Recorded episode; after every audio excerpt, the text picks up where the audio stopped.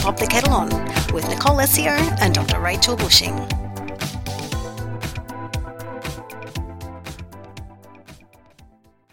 Hi, I'm Rach. And I'm Nicole. Welcome to Pop the Kettle On. This is the Parenting, Womanhood, Marriage, Baby, and Life Review podcast.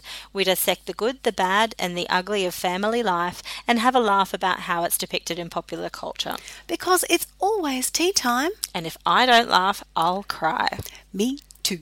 Hey Rach, how you doing? Hi, Nick. It's so good to see you. I know, it feels, it feels like it's been ages. yeah, totally. I know, but Well- it's not really that long. It just feels like a No. long time. No, but you know, um, Easter is really late, and I kind of feel like Easter should have been already. I'm Yeah. like, where is it? I know. What's happening I know. in the world? I know, because last time you fed me chocolate, but that, you know, two weeks. It was a lifetime Still ago. haven't had Easter. Mm-hmm. Mm. I know, it's nuts. But anyway, Yeah. you get that. What's happening?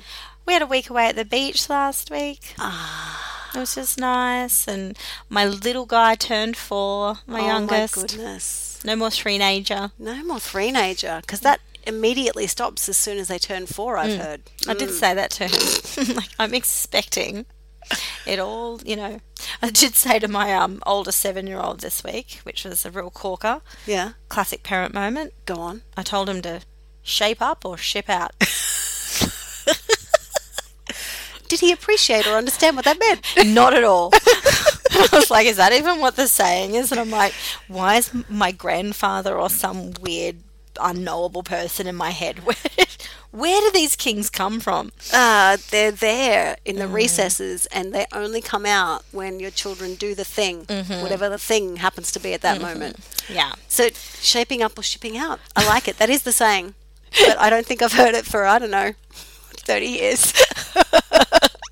I got the blank look. Mm. But did behaviour change at all? Like, Yeah, he may have laughed at me and my s- stupid saying. yeah. How are you going? I'm good. I'm good. I'm really excited about Easter Yeah. because I'm going to have a week off work and I'm very excited about that. Nice. Yeah. Going to go down, see the fam down in Melbourne. So, yeah. Good. Take Big's uh, Big One's boyfriend along and we'll compare notes on Italian families. So, that'll be fun. so, yeah, it's going to be good. Gorgeous. You know how you kind of get to a point of the year where you're just like, I need a rest for a minute. Mm. So obviously last week you needed that, Mm-hmm. and yeah, I get mine next week, Yeah. and we'll be all refreshed for the next episode. Then we'll talk about how how refreshed and relaxed we are. Yes. Although I did see a thing this week. We were doing a, I don't know what it was, a session on something, and they were talking about, you know, bringing people back from maternity leave and how you have, you know, do you have keeping in touch days, and then do you have like a part time kind of bringing people back gently, and and we said, yeah, yeah, yeah, do all those things, and they said, what about people who have been on long service leave or people who have even been on a a longish holiday or even a shortish holiday? Do they have kind of those conversations because you have to change gears again. And I went, oh, I'd never thought about that. So now I have to book in a session with my with my boss when I get back after my week leave to get back in the zone. Yeah, because you do, you kind of you do switch off that whole one week gives your body a rest kind of thing, and then you start to really relax into. Yeah. Yeah. I wonder if they've done studies on that. Because I felt as though we went away for five days. Yeah. And it's like it took a good, you know, three days at least Yeah. to end up feeling relaxed. And then I'm like, no, back to life. I'm like, But it's also- definitely not long enough. As a parent, you've had to do all the packing, It's true. So that you have to recover from that first to then start enjoying the holiday. So that three days was all about recovering from the pack. Well, I've not done the unpack, if that helps. it's just still all over the lounge room. Wow. See, we have a whole policy in our house where you get home from wherever you've been and it immediately, like it doesn't matter if it's the middle of the night, you immediately unpack everything, put everything that requires washing into the washing basket and everything that doesn't away. And then the suitcases go away and it's like blank slate. Sounds fun. It's not. But you thank yourself the next morning. You're like, oh, past me is a genius. Future Nicole says thank you. or, or they make excuses that um, the day after we got back, uh, no, two days after we got back. But uh, anyway, I was putting on the four year old's birthday party. Oh, golly. So- you had no that space. contributed. So Saturday, Friday we got home. Saturday I did knife wielding crazy person in the kitchen, which for some odd reason is just my ritual when I'm preparing the birthday cake. Uh huh. I get it. I enjoy it, but I always end up a basket case at some point. Mm-hmm, Usually, when someone is trying to break me out of my zone of birthday cake making, Was that the shape up or ship out situation? Someone came into the kitchen. that was when we were on holidays. it might be because we were in like a very sleepy kind of um, coastal town. I was probably getting into the vibe of like it kind of. Um, you don't realize how busy city life is until you're like legitimately away from the city and not in peak time. Yeah, yeah. That you're like, oh, like, and it sounds so stupid, but it's like stepping back in time. Yeah. I actually kind of go, oh, I remember this is what my childhood used to feel like. Mm. Ah, you know, places aren't open and it's really Yeah. slow. And, Yeah. you know, there's, um, and then you come back into the city and it's like people, people, people, busy, busy, busy. And it's Yeah. like, oh, God. But I always like turn my phone um, on airplane mode as well when we go on Nice. holiday, which is, that also makes such a difference. Yeah, it Because does. you're like, oh, I'm not connected to things. My children learnt what a payphone was when we were away. had Wow. an interesting lesson going, look at this strange glass box. Isn't this amazing? This is where Superman gets changed. Seriously, when was the last time you used a payphone? no, never. Couldn't tell you. No idea. Overseas, maybe? Maybe. I remember specifically two years ago when I left my phone in the car and I was going to a meeting. Paul had dropped me in the city and he was going to come back and pick me up when the meeting finished. I just had to call him and tell him to pick me up. And I'd left my phone in the car. So I went to a payphone and called him. Wow. It was weird. Did you have coins? Ah, I must have. I must have. Because I don't remember going to get coins. So I must have had coins, which is also very rare. Highly unusual. when do you ever have money in your purse? I know, but we're in this country town, and we went to go and do one of the um, activities. Uh-huh. And look, Cash they only. did have FPOS, but they told us that Telstra had been down for two weeks now.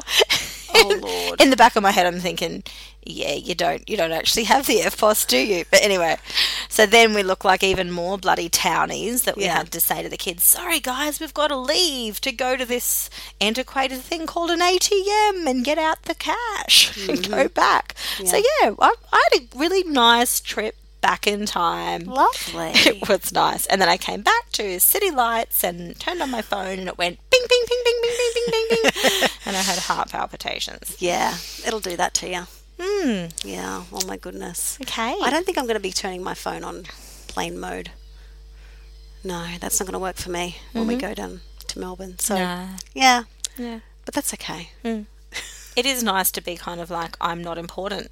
Yeah. I'm really, am Yeah. I really that important for a week? Yeah. Yep. The world turns and continues to do so. This is true. Yeah. Hey, we this week, this fortnight, God, I do that every time. This fortnight, um, decided to pick up on the phenomenon that is afterlife. Ricky Mm-hmm. Gervais, afterlife. Yes. Um, so we probably should do a bit of a content warning that we're going to be talking about you Yeah. know, grief and death and that kind of stuff. yeah. Let people know. Um, yes. But yeah, let's And- get into it. and a spoiler alert as well. Ooh. because I was thinking about this and I thought it's a bit hard to talk about. Um, you, we have to get into the guts of it, Yeah. otherwise it's a bit of a useless conversation. True. So, So- if you haven't seen Afterlife on Netflix, uh, suggestion is pause now, go and binge that for three hours because that's all it'll take you six episodes, half hour episodes, um, and your life will be changed forever. Mm-hmm. And then come back and you can hear us talk about it. Excellent. I give great advice. So, Mm-hmm. Yes. I binged it like in a night. Right, yeah, yeah. We did too, yeah. Yeah. So, trigger warning wise, it contains content associated with uh, suicide, It does. uh, grief, um, chronic taking. illness, cancer, drug taking, heroin. Um, sounds like a laugh. Doesn't it sound hilarious when you say Yeah. it like that? Now, so s- if you have been personally affected by some of those themes in your life, you may not want to listen to this podcast or watch that content at this point in time. However, I'd like to assure people that by and large, it's quite sensitively handled. Yeah. I think. Um, but, you know, still, there is that content. And there is also a great deal of swearing. so If the C word offends you, Ricky Gervais may not be your type of comedian. that is so true. It's like it's funny because back in the day, Billy Connolly used to drop f bombs every second word, and I remember. I mean, my mum's obviously from Glasgow, just outside of Glasgow, and so hearing that accent just brings her joy. And she could ignore the f bombs because it was Billy. Billy could do anything, and it's funny because the c word always is a bit of a trigger for me, but I, c- I seem to be able to ignore it with Ricky Gervais. Oh, really? yeah, What if I said it to you right now? no, I wouldn't like that. My sister has a book on her shelf, the title of which is C word. Mm, interesting. it, and it's part of that entire conversation around reclamation. Absolutely. And I definitely support and understand the basis of that idea. I still, still don't like it. I just still can't do it. That's fine. We'll call it a hoo ha. Yeah. That's fine. That's what my I sister Mm. can, I can adjust. I can be sensitive. Yeah, I appreciate that very much. Uh, well, because it's not actually describing a hoo ha. It's the the word is used in, in a way that connotes something completely different. So that's the issue I have. Not that it's talking about vaginas. That's the issue. Anyway, we digress. this is important. We're going into topic Nicole's psyche now. to unpack. No, no, I just think in general words have power. They do. Yeah, I quite like the word, but I don't use it much in my own personal vernacular. I just find I don't have much cause for it. Mm. No. But I delight in it being used. Right. Interesting. Because I try and go, it's, you know, just, Just a word. Just a word. Yep, absolutely. Um, So, anyway, Ricky Gervais does like it. he does. And he even uses it on a child. mm. To what? exactly. Um, okay, so what did we say? Netflix, six episodes, just been greenlit for a second season. Yes. Uh, and if you haven't heard of Ricky Gervais, he is a British comedian who's been around for quite a number of years. Mm-hmm. Always does six episodes per season. Did you know that? Fun fact. No, I didn't. So, The Office, the original Office, was six seasons every, Six episodes, yep. six episodes every season. Wow. Mm. I don't did know if not that. always, but I know that The Office was. Wow. And Extras Episodes? Oh, was. no, Yeah, Extras. six. Okay, I've Yeah. never seen extras. My husband has this thing where um, ages ago, before kids, when we were living in the UK, we'd always have like a little nightcap, like, you know, after dinner and we're watching TV, cup of tea, darling, and we'd go and get something. And it'd always be kind of like, oh, what else would you like to go with your tea? Biscuits or some slice or whatever. And he'd always go, six is the perfect amount. Wow, I didn't know that. This is a fun fact indeed. six. Yeah. Good things come in packages of six. Yeah, that Um, makes sense. But also, I think it's um, true. I think it's a good number. I get stressed when there's like 18 episodes per season. I'm like, this is like a major commitment. Yeah. Say what you need to say in six, wrap it up in a bow, Yeah. move on. Absolutely. And leave them wanting more. This is I true. think that's important because we, I mean, I certainly do. I'm like, what's happening next? Hmm. yeah. yeah. I, um, oh, what was it? I got a, a notification about Netflix saying this series was on, and I'm like, I'll give that a crack. Um, and oh my goodness, I just could not stop. Could not stop.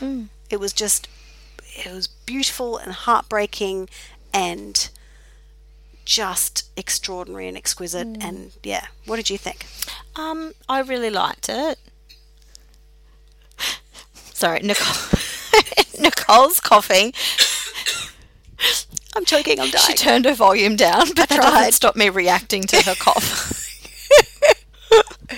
I'm like, keep talking, Rach. Okay, No, that's- it's not going to happen. Can't laugh.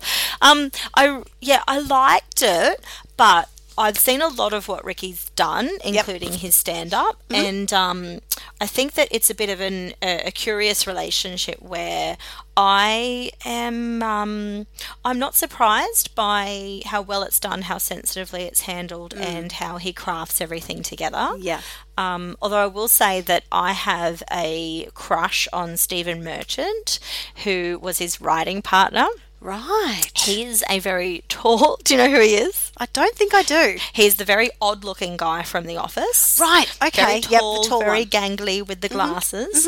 Um, and I just have this um, not that I find him incredibly attractive, but I find him incredibly attractive. Interesting. And he and Ricky used to did a few of those um, original series all together. Right. And they've since not done anything together for a while. Oh, okay. So I had this thing in my head where I'm like, Not gonna like it, 'cause- Steve's the one that always brings the heart ah. but I think both of them in their individual projects because we watched Steve's. Uh, he's got some. God, what's it called? We watched it last year. He's done some series, also six episodes per season. Um, Wow, that's amazing. Which is about him being single in LA. Yeah. Um, and I really liked that too. I thought it was really good. Oh, anyway, well, I I love just that. and I think that um, Ricky is very smart, but I think in pretty much everything he does, he finds the humor in really um, heartfelt, interesting kind of um, areas of life. I think. Yeah. Um, so, like, I think the I want to say pathos. I'm not sure if that's the exact kind Mm-hmm. that's of it, word. absolutely but it. I think that what's so interesting about that art form is that it's comedy, but it just like, I mean, how can you make a comedy about suicide and grief and drugs? Yeah.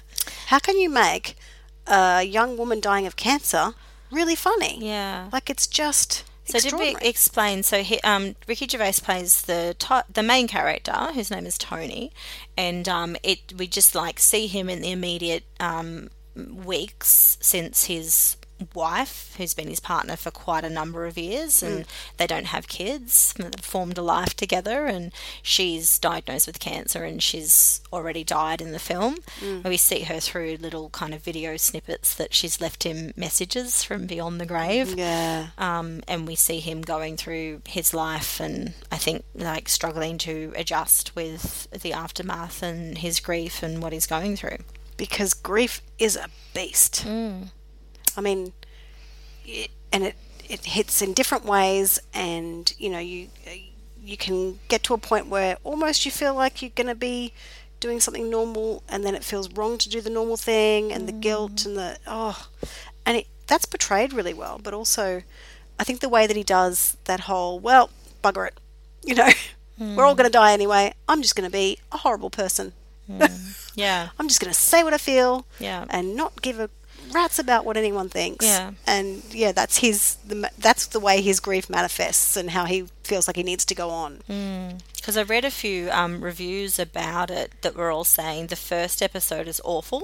Yeah. Because until you get into the backstory, it's the first episode is him going around calling kids Yeah. c words and um, but you know it sort of eventuates that he's made a conscious choice to just say and do whatever the hell he wants at any point in time because he actually has a plan in his own mind that life's not worth living now that his wife is gone and he has this active plan that he's going to kill himself Yeah. um, like we don't know exactly when or anything like that, but it just enters with him behaving in this way because he has that resolution and he has that mindset. Yeah. Um, and so I suppose across those six episodes, you see the yeah bumbly kind of way that he's bouncing around with those ideas of Yeah. how do you adjust and um, form a meaningful life after and that yeah it's not linear it's not this simple kind of like process of overcoming and closure mm-hmm. um, it's seesawing with these ideas and yeah Yep. um, and there's got some quite fr- confronting content, I yeah. think. Mm. Very much so. Um, the the relationship that he has with the paper, di- like he works at a he's a journalist who works at his brother-in-law's paper. Is it his brother? Yeah, brother-in-law's paper. Mm. Yeah. little community paper. And uh, the guy who delivers the paper is, you know, not actually delivering it because he's taking the money and buying drugs and um, and he he asks the delivery guy to get him drugs. Like, I'm going to try this. I'm going to do this. I'm going to do that. Like, just whoa. And not just any drugs, but No, heroin. Heroin. He gets heroin. I'm going to try that. And takes But I- the heroin. Yeah. Hmm. Mm. and just- were you sitting there at the time going, no, Ricky, don't do it? absolutely. Absolutely, I Stop. was. Because this path leads to you, you know we know what that path leads to Hmm. it's so self-destructive and awful and addictive and horrible Hmm. and yeah you're watching him go through this and you can also appreciate the just the utter despair that grief can put you in. But then these little snippets of moments that are still life and joy, like life is going on around you. And why doesn't anyone else realize that I am in the pits of despair? You know, that weird thing with grief where it's like the world keeps going. And you can't understand how that can be possible because your world's just turned upside down. So, yeah, it's really, oh, Yeah. I think that's really depicted well in Yeah. this series. Yeah, and I think yeah, despair and like nihilism, like just fuck it all, like let's just set this shit on fire. Yeah. Um, because I, I found the heroin part really confronting too. Oh, yeah. I felt very like um maternal, like you know, like I just reach through the screen and be like, "Don't do it." But I also found it even harder when he assisted Yes. this guy to take an overdose Yep. with the intention of killing himself. Yep. Gave him the money. I'm like, how is this something that we're suddenly seeing portrayed? Yeah. But, uh, and I really struggled with that. I really struggled with that. Um, yeah. It just, it was so painful to watch that because, you know, this, this guy had lost his partner to a heroin overdose. And so he just wanted to join her. And, he- oh, the just, utter hole that you are in, like the hole that you cannot see light or any hope in. You know, that's what it is. It's it's that depiction of uh, the complete loss of hope. Because you know, in all moments, you can somehow find like y- things might get better. Not even they will, but they might. You know, just that little sliver of hope. And this guy was so completely devoid of it, and it was just yeah, really hard to watch. Really hard. Yeah. I, I think I struggle with it because part of my job is to assist people to not Yeah, of course. go of down course. that route. Yep. um, you know, and I think that I don't really want to enter into like a philosophical conversation around, um, you know, euthanasia and other forms Hmm. That's a of separate like intentional suicide. But, you know, there's sometimes conversations that are had around, even in context of grief or mental health issues, Hmm. do people have a right to self euthanize? Yeah. You might not have ever heard these discussions. Um, but i- yeah, it does happen. And because you know how there's like those Swiss clinics and stuff like Yeah. that, where all of that kind of thing, like they would consider someone who is in such acute pain is making a decision along those lines. Yeah. I think that, like, you know, by and large, like the psychologist's opinion is that you're impaired in your ability to make that informed choice. Yes. Because the nature of what you're going through is going to be kind of, um, you know, changing your perspective and your decision making and your choices. Yeah, for sure. Um, and I, I think that in general, like um, death by suicide is really difficult for most of us to wrap our heads around. Yeah.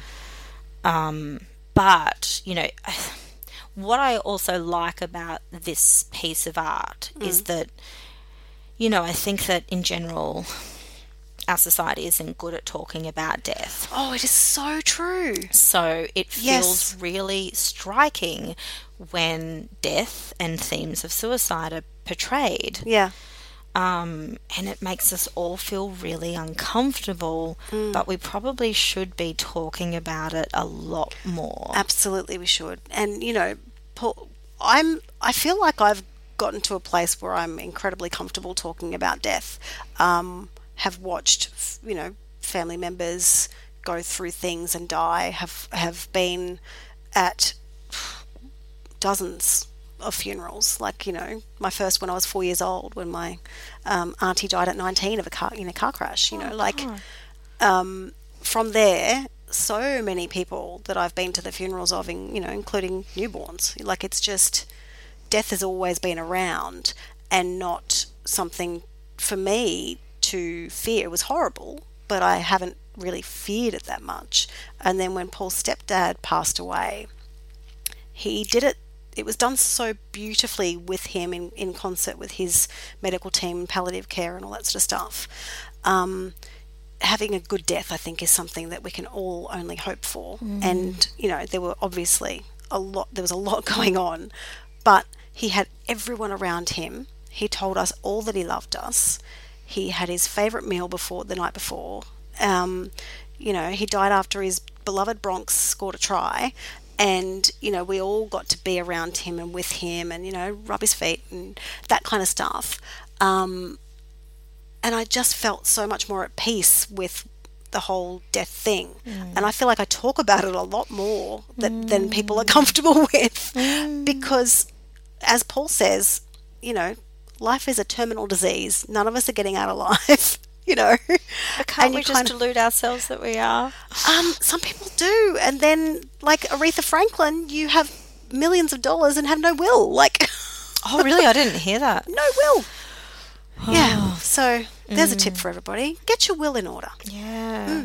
Yeah, because you know, it is it is inevitable. But it as much as we, talking Mm. about death. it requires talking about death. Did you guys have a conversation about it after watching No. this? no.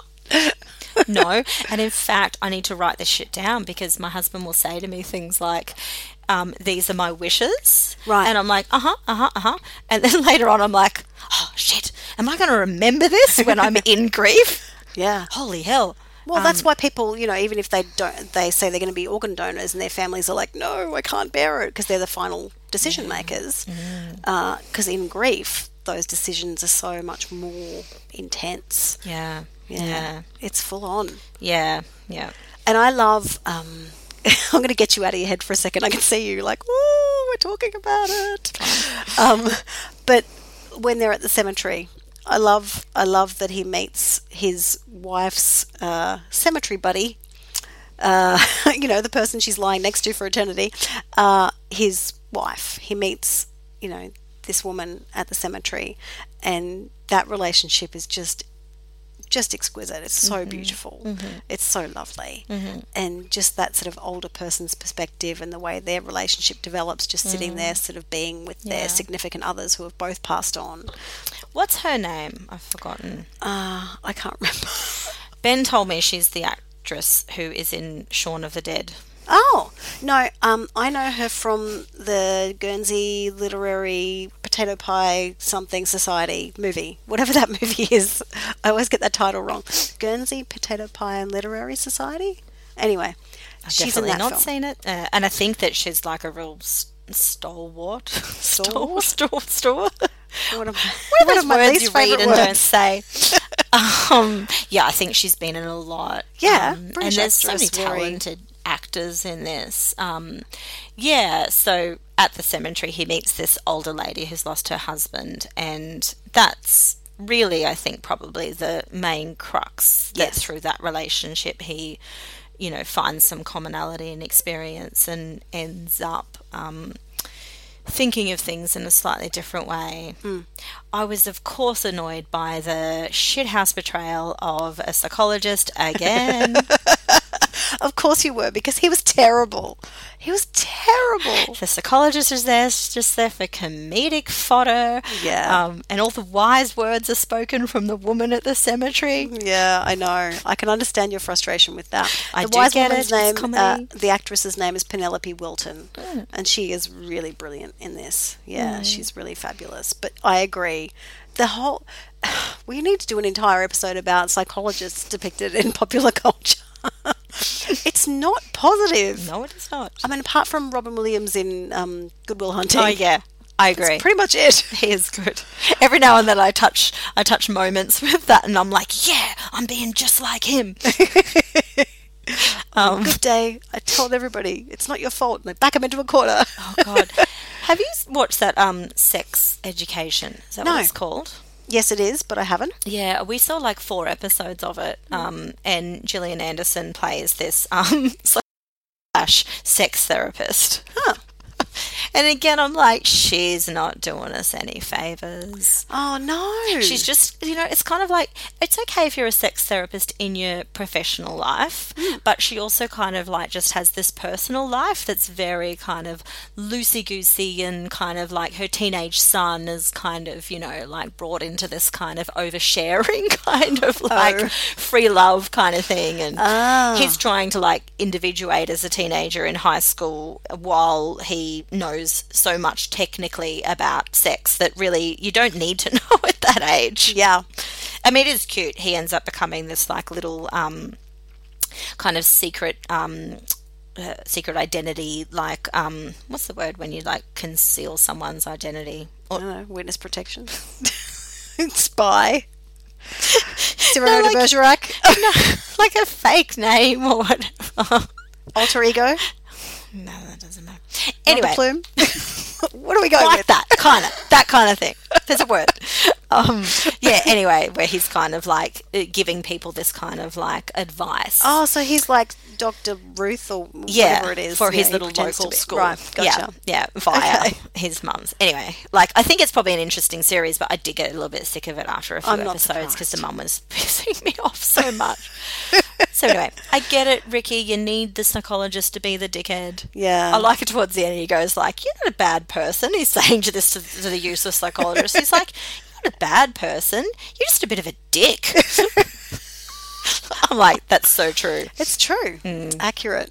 Yeah, Yes. no, it's it's um i- it's the whole wrapping up life and death in one thing. You know, like it's life goes on and keeps going on around him and he's still in his death thing and then he you know, he just is a he's a genuinely kind person. You can see as the episodes go on like he befri- befriends the um, sex worker. She's not a prostitute, she's a sex worker. Um, and you know, just makes really good friends with her and, and has these conversations with her that are human to human level that, you know, perhaps if he wasn't in his grief moments, he may not have, well, he wouldn't have ever connected with her and he certainly wouldn't have connected on that, that human level, I don't think. So it kind of gives him a bit of a superpower in that way that he can be very human with other humans and not see, like, you know, the heroin addict he was very human with, even in the horrible kind of uh, way in which that manifested, but he tried to see him as a human being. Yeah, I suppose that's interesting because, like, you know, in his deepest pain, he can connect with other people in pain Yeah. in a yeah. way that, that wouldn't have been um, noticeable um, in other modes. And that's the thing about pain that if if that whole thing, problem shared is a problem halved, that's why you have a job. You know, like Mm-hmm. it, it's so true that if you speak it out loud, it diminishes its power. And so having those conversations at the cemetery with someone who's absolutely walking the same path that he's walking um, really takes away the power of that thing because it's not I'm dealing with it alone. It's oh I'm dealing with it and she's also dealing with it. So now I've got a friend in this. Mm. Yeah. Yeah, those building Yeah. connections things Yeah. just so important. Yeah. It reminds me of um, like that Brene Brown thing with the being down the hole. Yeah, Someone coming down the hole with you yeah, is better than shouting at you from above the hole. yeah, You shouldn't be feeling that way. yeah. Life carries on. Look what else there is to live for. You know. Oh, is there You need so, to- Mm. is there any worse thing to say to someone about you know like oh life goes on. Yeah. It was meant to be. Oh, it was meant to be.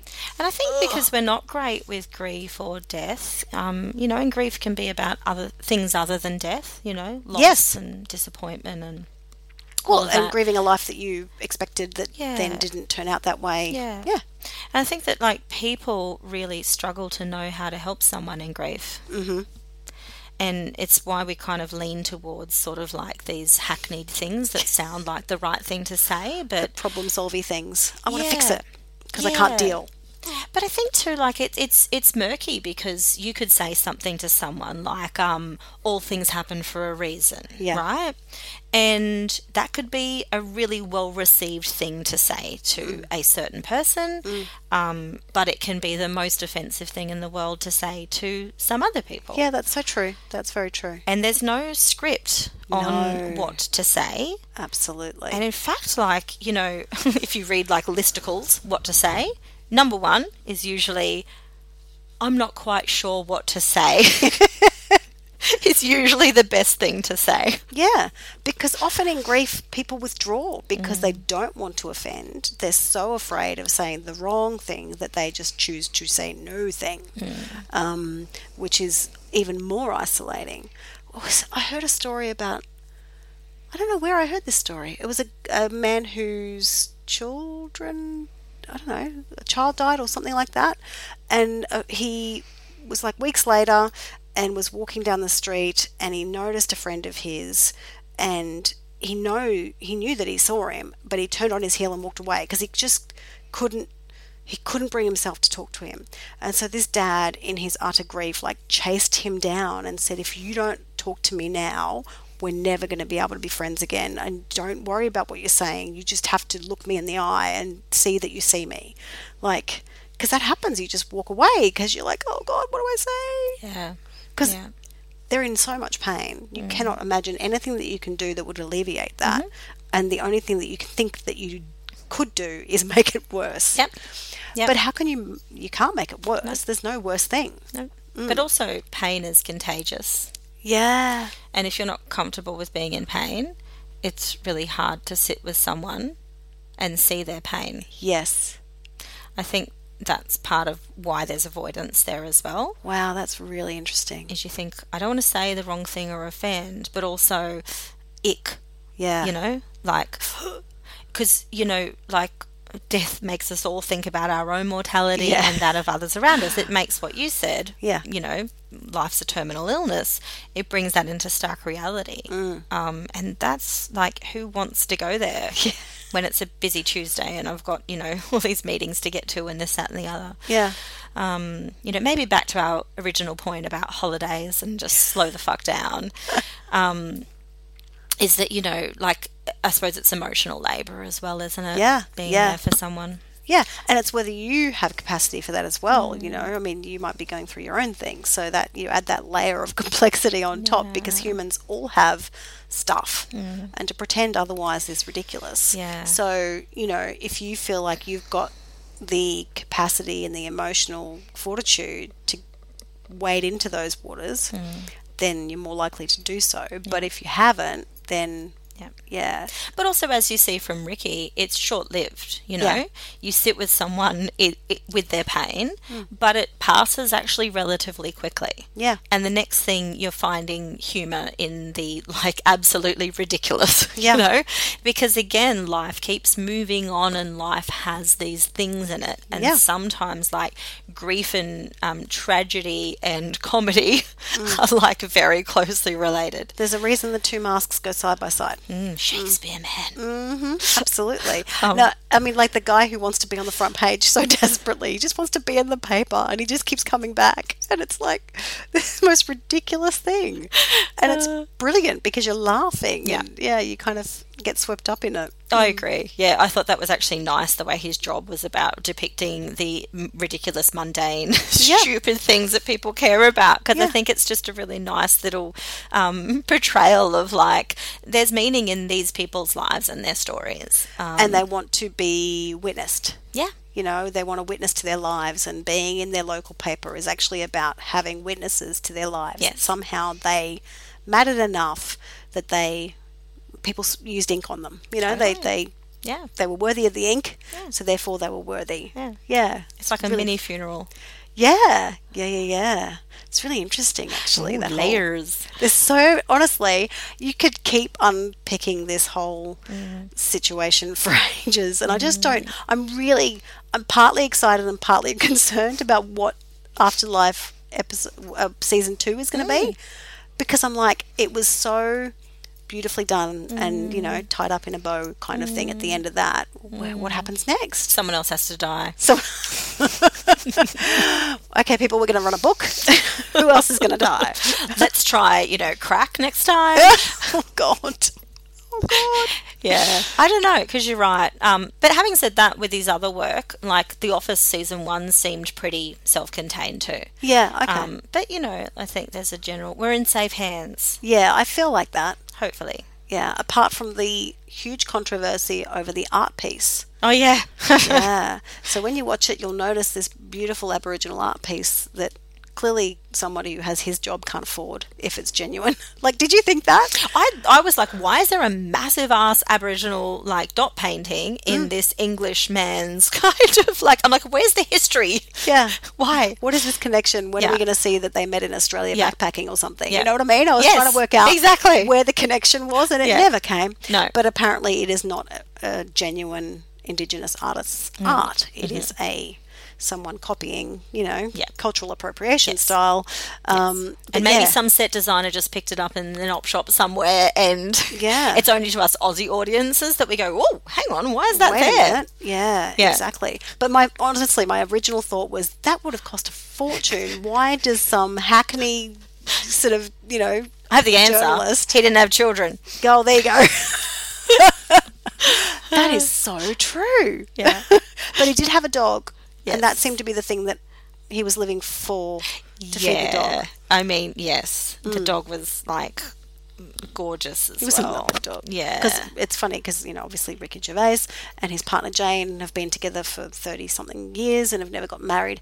And they also are very much focused on animal rights and things like that. So, yeah, he's a very dog person. Mm. and don't have kids. yes, that's right. And you know, he sort of sneaks in a bunch of his um, you know, atheist kind of like stand up material, really, like Yeah. word for word in some Yeah. of that stuff. Yeah, yeah, yeah. Um, but- so I think it's a nice vehicle for that stuff as well, because he's quite a philosopher, yes. which a lot of comedians are. yeah, as quite well. a seeker of, you know, knowledge and yeah. ideas and Yeah. thoughts and things like that, which is really interesting.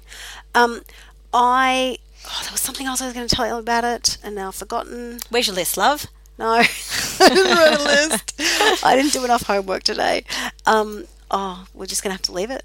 We're just going to have to leave it, and I will cut this bit out because this is rubbish talk. It's fine. And but what you can do is if there's more conversation to be had, then we can have it on the Facebook page. Of course, That is such a wise, wise idea. So pop the kettle on um, on Facebook. You'll find us there. You'll see our um, little dotted teapot, and our little spotty teapot. Um, you can find us on uh, the web. So popthekettleon.com.au. Um, there is like suggestions and things. You can listen to the web, the uh, podcast there. You can make suggestions. We would love to hear from you. Um, yeah, let us know what you think. Excellent.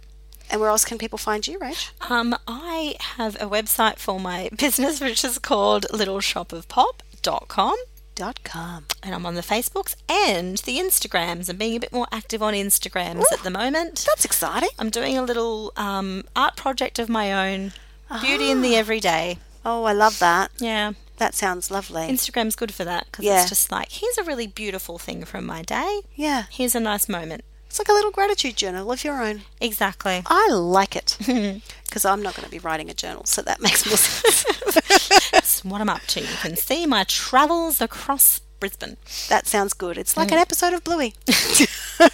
Yes. Indeed. So, um, we will be back in two weeks' time talking about uh, depictions of step parenting and step kids Mm-hmm. from Brady to Blended um, and having a chat about that. So, we look forward to talking to you then. But in the meantime, Hug your babies hug your babies and be kind to each other and yourself. and drink lots of tea. Always. we'll see you next time. Bye. Bye.